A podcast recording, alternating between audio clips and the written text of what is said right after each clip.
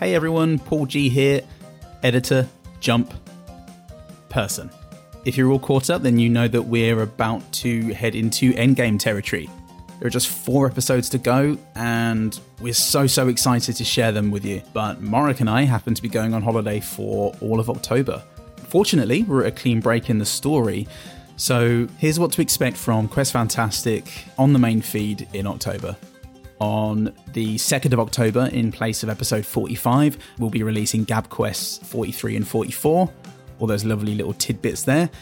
And on the 16th of October, we will be dropping part one of our Patreon exclusive Halo and Horns one shot featuring Jen, Nell, and myself. And then on October the 30th, episode 45 will be released, and then we're in the home stretch. And you know what they say about home stretches sprint!